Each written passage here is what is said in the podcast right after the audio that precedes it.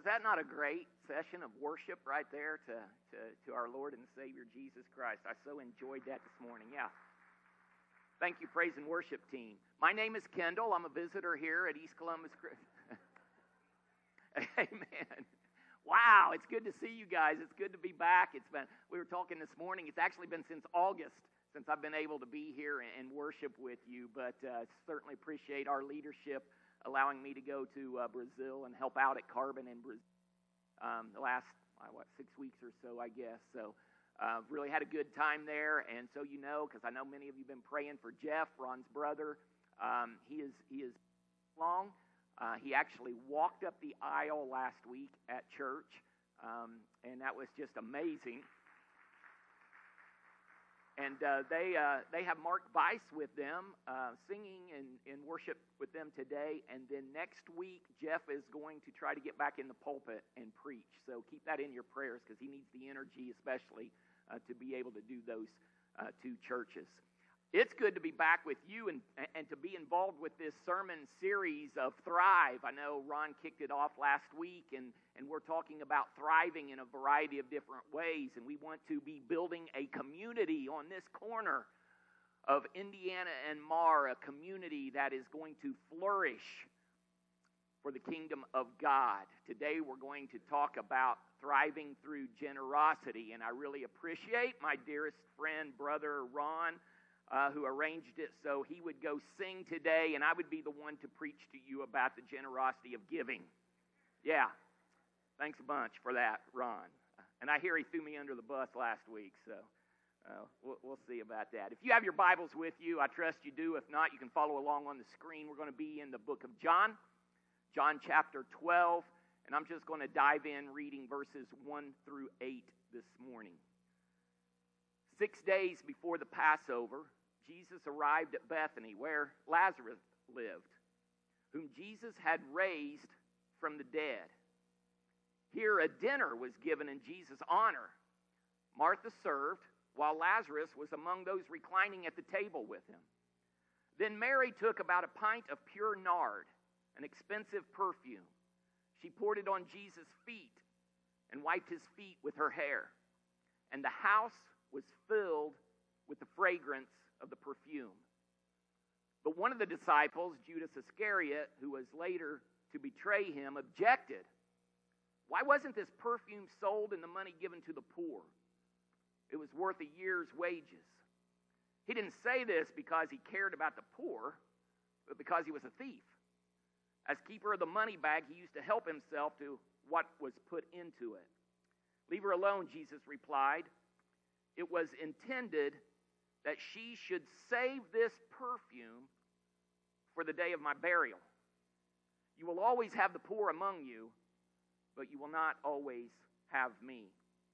May God add his blessing to the reading of his scripture this morning. A little bit of just the beginning, the introduction, and, and a little bit of this message. A little bit of our series uh, is based on a book by Craig Groeschel uh, that's called Christian Atheist. Those two words don't seem to really go together, do they? But in that title of that book, in Craig's view, uh, he outlines the definitions of what an atheist, a Christian, and a Christian atheist are. He says an atheist, obviously, we know, is one who believes that there is no God, there is no supreme being, there is no creator, and I will make my choices and decisions based on risk versus reward. I, I will decide for my life what is best for me and what I'm going to get out of it. A Christian, on the other hand, is a person that says, I believe there is a God. I believe there is only one God. I, be, I believe He is the supreme maker. I believe He is the creator. And I believe He loves us so much that He was willing to send a part of Him, His only begotten Son, down to earth in order to be a bridge for fallen man men and women who come up short on a daily basis and are covered with sin. He allowed his son to come down and be a bridge to build a relationship through Jesus that would reconcile us back to that one supreme God, the Creator. A Christian atheist, on the other hand, is someone who calls themselves one thing, but their behavior doesn't reflect either one. Interesting thought. Christian atheists. I believe this, but my life doesn't show that, doesn't live it out. And I think if most of us are honest, if we're really to really look down deep in our heart, there's many times in our lives that we could fall in that Christian atheist mode. Uh, we, we like to pick and choose. We like to go to the a la carte line of what we want to do and obeying what the Word says sometimes. And get this stigma from the world that we're hypocrites and that they don't want any part to do with us because we simply have too many Christian atheists amongst us. A Christian atheist is one that says, I believe, but my life doesn't reflect that. So we know we don't want to be that way, right? We want to we be we want to be more like this is who I am based upon my beliefs of what I believe. I, I think if we look at a, a variety of things, but if we pinpoint there is one area of our lives that this is really amplified, and, and that can be the area of money. Uh, it, it can be in the area of how do we deal with the stuff that we are blessed with. I, I looked up, just by Google search, by the way, so you know it's true. But I looked up most expensive weddings. I wanted to see what some people might have been paying for a wedding. And the most expensive one that I found was back when Prince Charles and Princess Diana got married. They spent $48 million on their wedding. Michael Jordan, when he married uh, Yvette Prieto, spent about $10 million on his wedding. The, the list went on and on and on. A lot of popular people that you would know and recognize, and, and uh, a, a lot of them in the you know the three million dollar range or whatever. But uh, it it also spurred me to think about something that I had heard Phil Ling talk about. Phil Ling is the founder of the Giving Church that we're working with on our campaign drive, and he talked about a time when he was um, at his grandma's uh, house at the time, uh, but but he was reading an article out of People magazine. Again, you know it's true, right? So this article on People, man, he said he just got, he was on the edge of his seat reading about this article because it was about the Clintons and how much money the Clintons were going to spend on Chelsea Clinton's wedding. And the article went on to say that they were anticipating spending between three to five million dollars on Chelsea's wedding. Now, there, there's, there's a lot of research out there. Some say it was in that $3 million range, but this article was trying to say before you think, oh, that's, that's way out of hand or whatever, they actually only spent high six figures. So that ought to make you feel a little better, right? The same article reported that the amount spent, average amount spent on a wedding in the United States is around $25,000. Now, at first I thought, no way there's no, and then I started thinking about some people, some of our friends that we have attended the wedding, and they're, they're good enough friends that I've had the conversation. And one that came to my mind, I know they said they spent about 28000 And another one that was here in this community was right at $40,000. I want you to know and understand that early on in Sandy and I's marriage, when our girls were little, I started trying to bribe them from day one. I will give you money. Just go elope. It's okay. I, I mean, yeah, you laugh at haven't we all thought, wow, what could that money go toward, right? I mean, that money could be used for to, to help buy a house. That money could be used for a down payment on this. That money could be invested and worth so much uh, over the course of so many years. Why not a simple wedding? Why not save the money? Put that down payment on a house. And, and by the way, I will say that although they didn't take me up on it, they, they were very good stewards of the money and had, you know, really nice weddings, and they, they were cognizant of what they were doing. And, and, and we do appreciate that as well. But here's my point it's easy for us to start judging how somebody else spends their money. Isn't it? I mean, we do it all the time. It's easy for us to sit back and decide with what somebody else is doing, whether that's extravagant or not. It's easy for us to sit back and say, well, that's too much. That's over the top. I mean, how about churches? You, you hear about a church in the community that's going to do, that's going to build a new church, or you hear about churches that maybe are going to go in and buy these big buildings that are empty and they're going to renovate it and spend all this money on a new church. And, and we look back and say, Are you serious? Are you really going to spend that much money on church? And maybe it's not weddings. Maybe it's not churches. If I can, let's just meddle for a second, for a moment. What about the money you spend on your hobbies? What about the money that's spent on a boat, on a camper, on those trips, on a motorcycle, on season tickets for the Cubs, although they have to pay you to come watch them play? He knew I'd get him back. He's going to watch that online. So. Or maybe your hobby's golf. I mean, I know a lot of us like to play golf, and if there's a membership involved, or even a round of golf can, to some people, be expensive, maybe over the top. You see, it's easy to judge what others spend their money on until it gets in our own personal arena and then we think differently. What, what I want you to see is in this story this morning, in this biblical story. Because in this story is a great snapshot of how God sees it. Because we get to hear it through the words of Jesus. And I got to tell you, I've read the story and, heard it many times and even heard messages on it, but in studying it this week, some things really came to me that I'd never really looked at the angle or, or this, this story in this manner before. You see, Jesus is being honored by a family who is just enthralled with what he's done for them.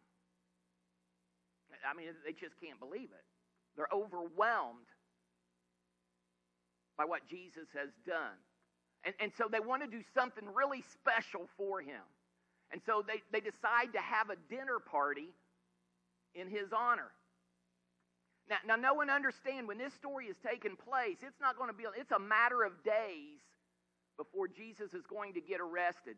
But at the time this party is taking place, at the time this dinner is taking place, they have no idea that Jesus is going to be betrayed, that Jesus is going to get arrested, that Jesus is going to be crucified.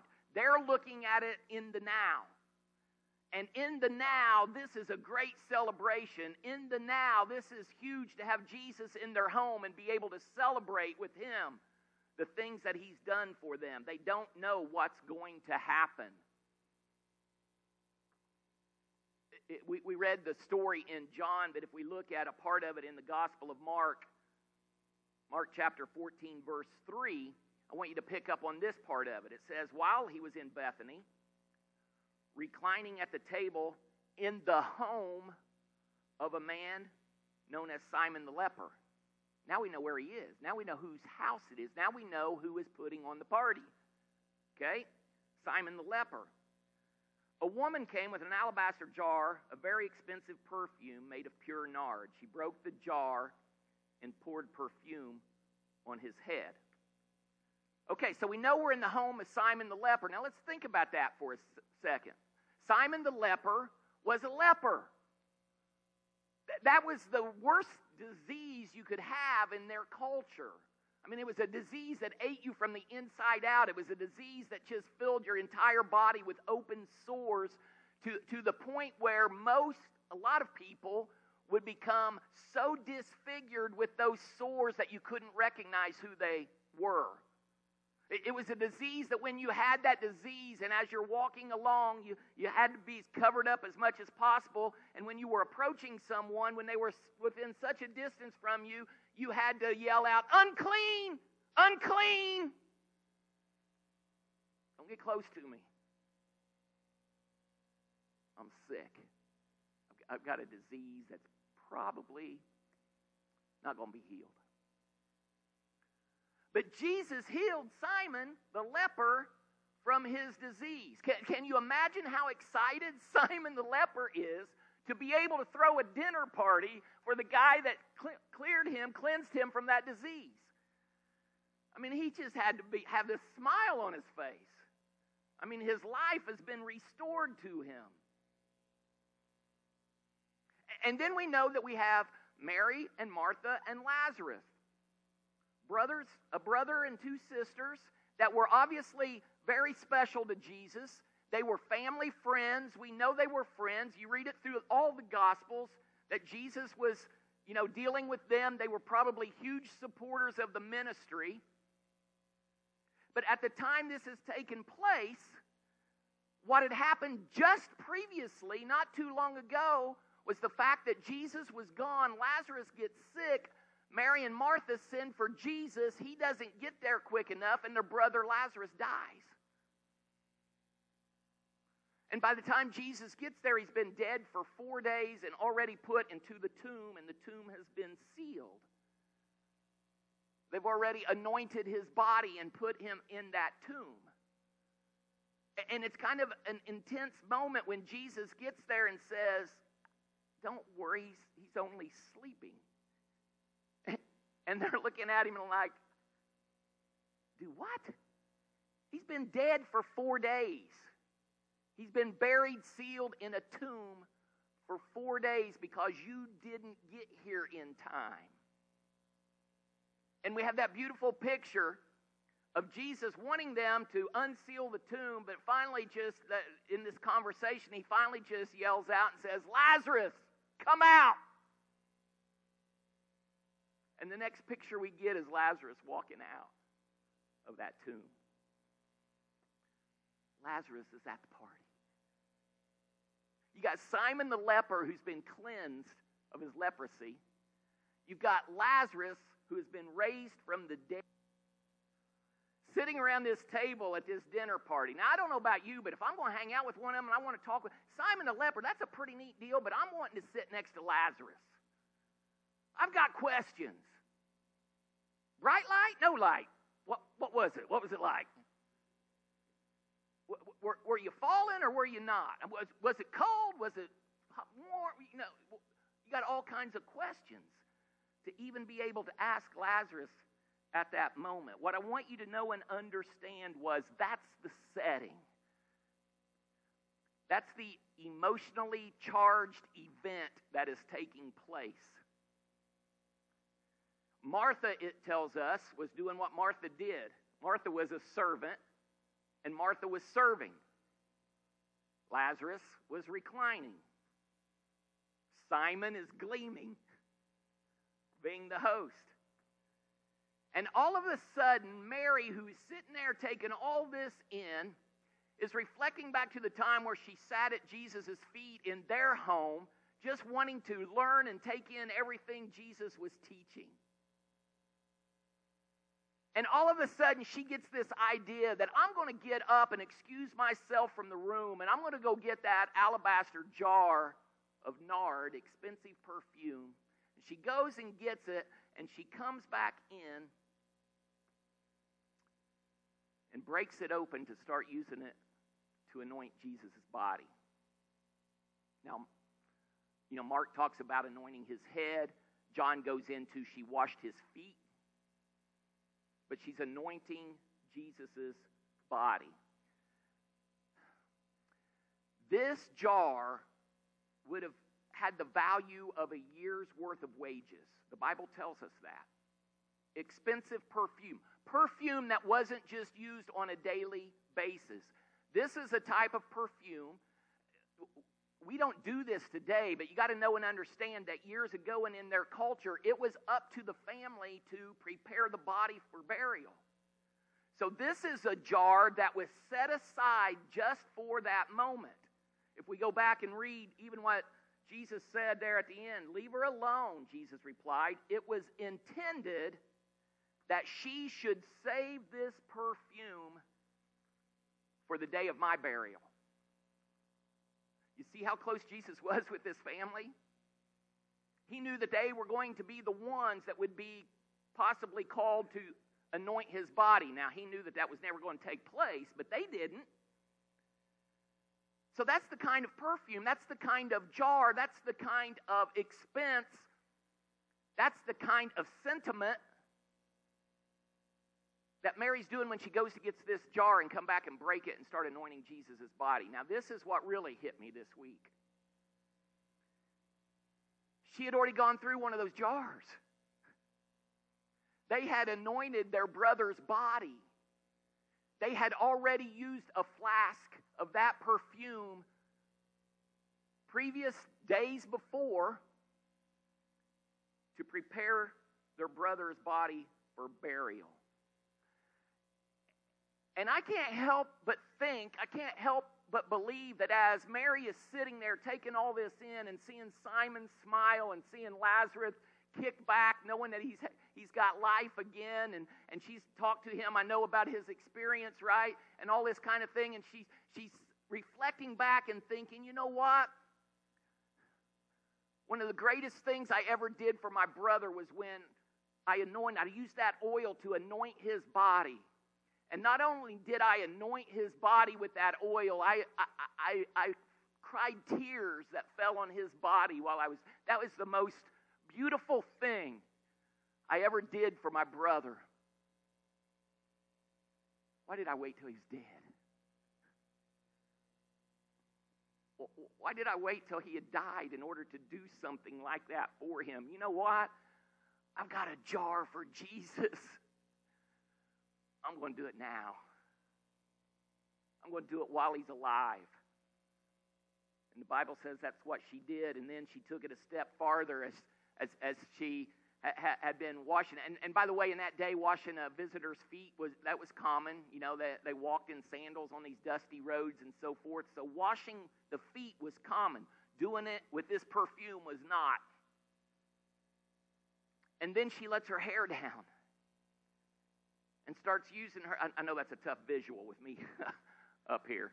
Mine would be the, the brush to kind of clean the nails or something. But she lets her hair down and starts to dry his feet. Now, someone once wrote that that would have been similar to someone, a lady in the Victorian era when they wore dresses that came all the way down to the floor being in public at a party like this and taking her dress and lifting it up to the top of her thigh.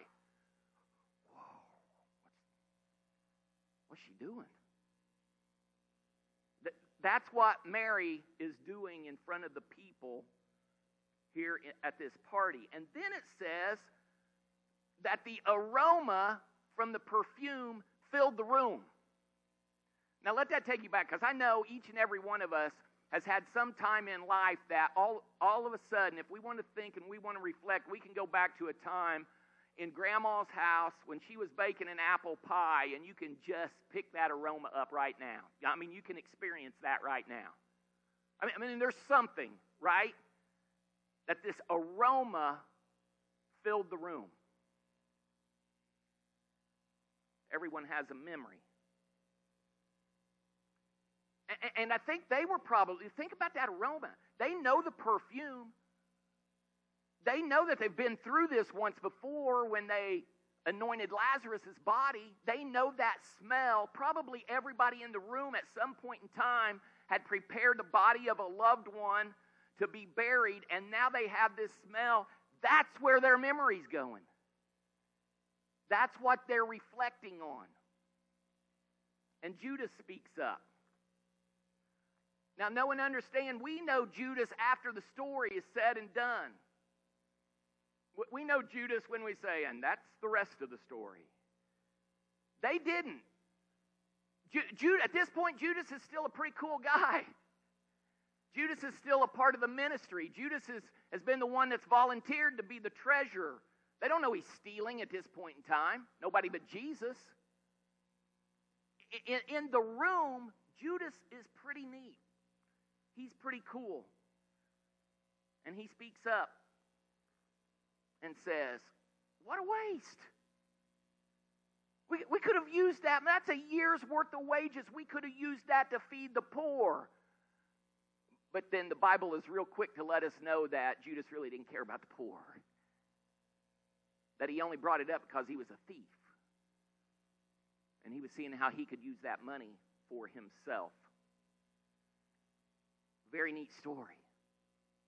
Very neat story. So, what's the life lessons that we can take out of it, and what's the application that we can put into our lives? First, life lesson number one our love and devotion for Jesus and for each other needs to be expressed while there is opportunity.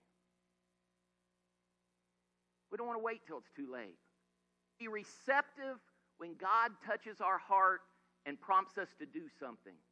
When an opportunity comes about to be generous, we should be generous. Thomas Carlyle, a very well known Scottish essayist, uh, was an introvert. He's just into his writing. He just wanted to write his essays all the time and and people were really surprised when he decided to get married, but he actually fell in love with his secretary and married his secretary.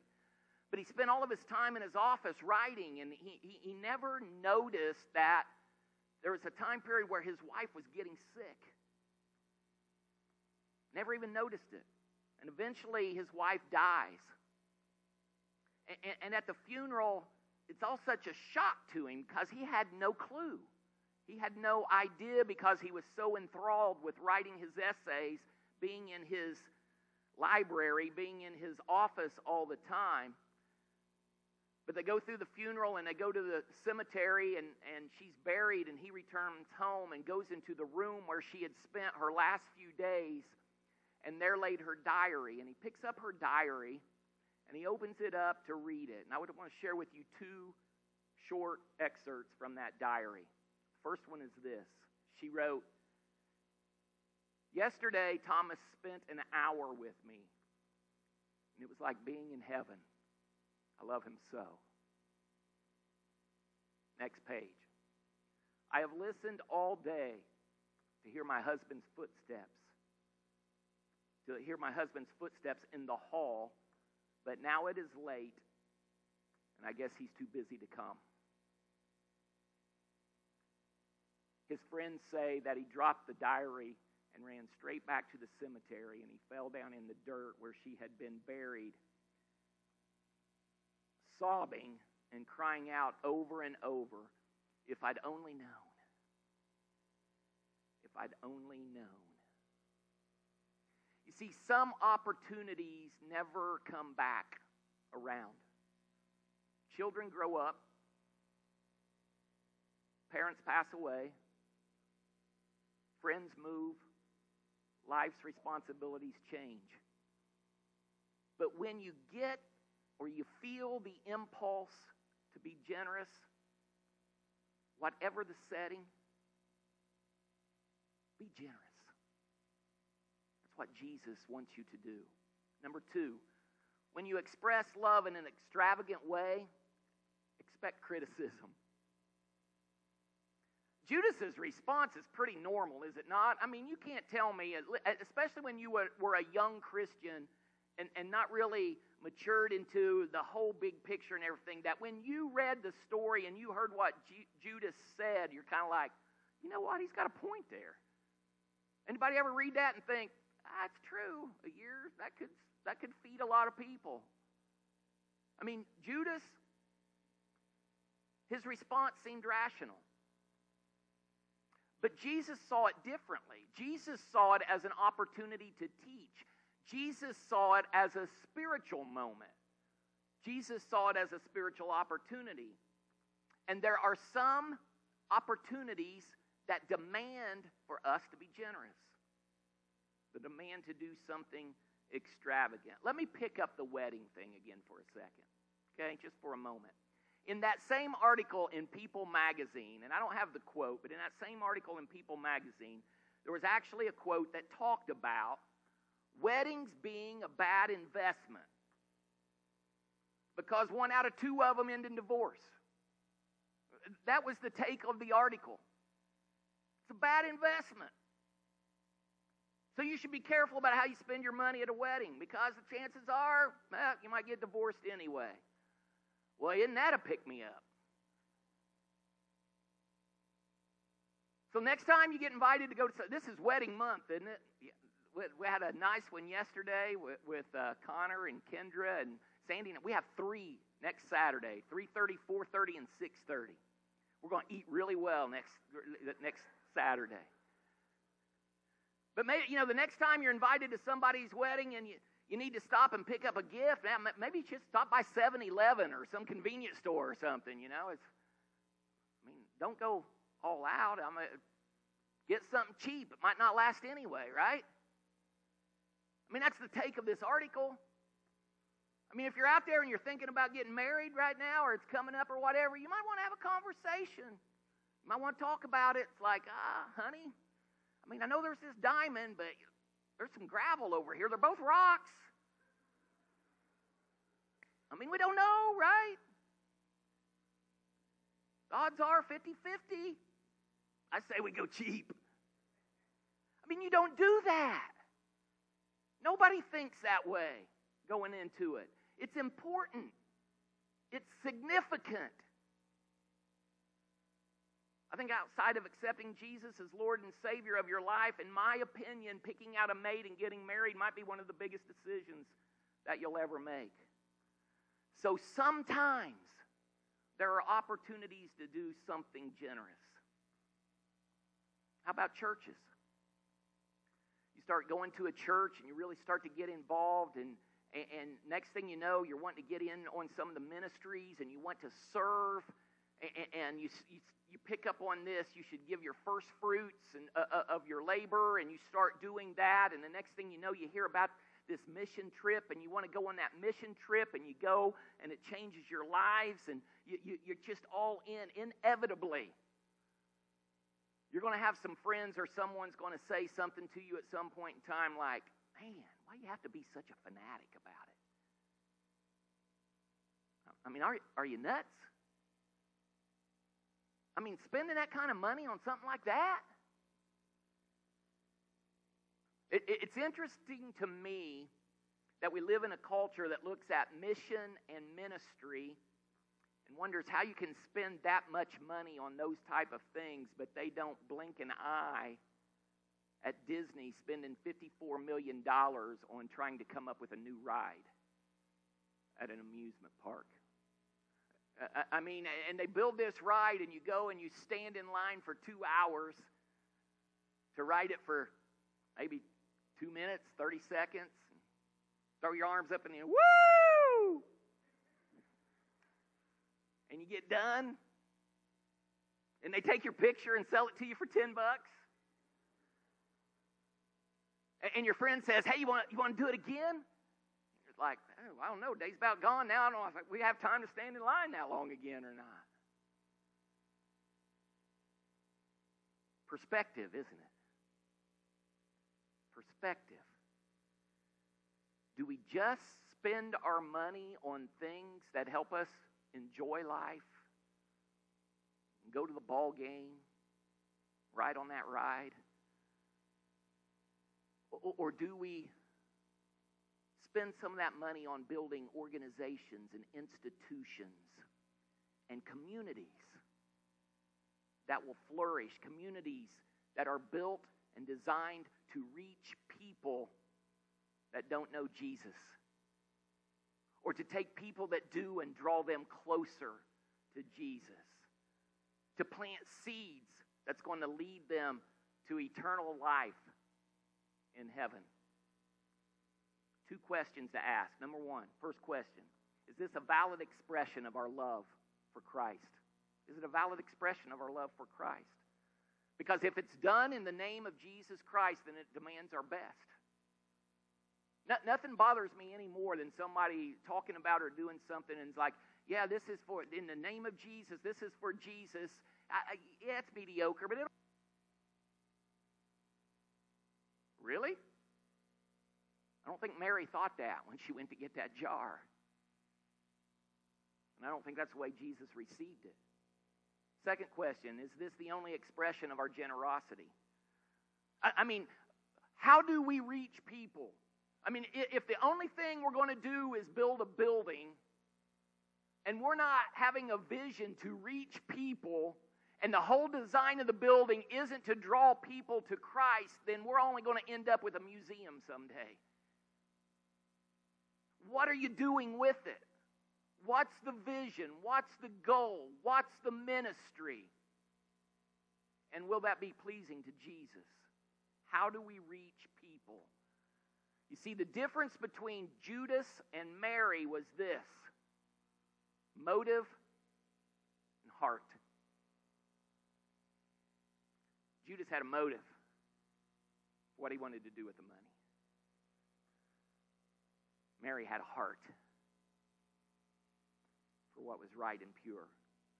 Number three, Jesus' acceptance of Mary's extravagance surprised Judas. It surprised him. It took him off guard. He, he, he, he wasn't ready for what happened. I mean, now think back and in your mind know that he has probably already had some conversations about turning Jesus over to the authorities and betraying him. Hadn't done it yet, but you know, those conversations have taken place and he's considering it. Right? And then Jesus says this Mark 14, verse 9, later in the story in Mark, it says this I tell you the truth. Wherever the gospel is preached throughout the world, what she has done will also be told in memory of her. That's how Jesus took it. That's how Jesus accepted it. So, what's the applications for us? Real quickly, three applications, and then I'll quit. First application is this be reluctant to judge the extravagance of others. Let's go, but we did it with the weddings, did we not? We, we kind of fell right into that trap. We did the exact same thing. But let me give you an example and, and, and so that we can kind of think about it like this. Let's just say that um, I have a relative hardly even know, but a relative dies and leaves Sandy and I a million dollars. All right, let's just stop for a moment and take that in because it's never going to happen, but leaves us a million dollars. And we pray about it and we talk about it and we decide, you know what? We're going to give $750,000 away to all of the ministry, our church and the ministries we're involved in, this school, the, the United Way, just my brother's uh, church up in Indiana, Indianapolis. Just all, let's give seven, three quarters of it, let's give away. And Sandy, let's, let's take 250,000 of it and do some stuff we've never done. Let's go take a trip around the world. Let's buy us a couple vehicles. You know, maybe ones that we never dreamed that we could really even have. You know what's going to happen? You're going to see our vehicle sitting in our driveway. And you're going to hear about the trip that we took. But you don't see all the other things. You don't know the story behind the story. And that was Judas's problem. Judas doesn't know Mary. Judas didn't have all the pieces to the puzzle. We know that Mary and Martha and Lazarus probably were huge supporters of the ministry. They were at least generous to Jesus in the ministry if you study the Gospels. But Judas Judas makes a statement based on something that he sees, but he didn't know the whole story. Be reluctant to judge the extravagance of others. Number two, application. Be receptive to the generosity of others. I don't know how many times, and you guys do it, and people are trying to be nice, but how many times someone offer something. Maybe maybe you go out for a meal and one couple wants to buy the other's meal and it's almost it almost gets into a fight. No, you're not. You're not. Give that. Give it here. Give it here. You're not doing. don't steal the blessing from somebody wanting to do that. Be receptive to the generosity from others. When somebody's generous, you don't want to rob them of that blessing. Number three, be responsive to the opportunities for love to be expressed. 2 Corinthians 9, verse 7 reads Each man should give what he's decided in his heart to give, not reluctantly, don't do it reluctantly, or under compulsion. For God loves a cheerful giver. When we were young and in, in a youth group, um, uh, our youth group did some traveling, did a musical thing as we would travel and do stuff. And, and uh, there was a time when uh, Sandy sang a song on one of our tours that said, So I guess it all comes down to where your heart is. It's there your thoughts, feelings all begin. And the Bible tells us where your treasure is, there your heart will be also. You see, God's not only interested in what we do, He's interested in why we do it. Gordon MacDonald, in his book Generosity, and we'll close with this. Gordon MacDonald, in his book entitled Generosity, wrote this. He said, The value of Mary's gift revealed a level of unbridled devotion Mary offered not only her treasure to the Lord, but also her public commitment. Her actions made it clear that Jesus was her Lord and that by her actions she wanted everyone to know her life was in his hands. He went on to say this In a world both then and now that is often obsessed with techniques and ideologies, Mary is a refreshing woman. She did what others only talk about. She walked her talk. Her love for the Lord had no limits. What she had, what she was, what she could do, everything was given to Jesus. That's authentic. That's authentic. And so as we go through this series and we're in, we're in the middle of this campaign, just know and understand the vision of what we're trying to do and what we're trying to accomplish. It's not about a building. We know that 85% of people that choose to follow the Lord do so before the age of 18. Research will tell you that we know that a young person spends 16,380 hours in a classroom with teachers during the lifespan of kindergarten through grade 12. And we know that this church has the biggest ministry, daily ministry, taking place that's anywhere around us in this community. So let's thrive. Let's build a community that is built to flourish. Let's pray.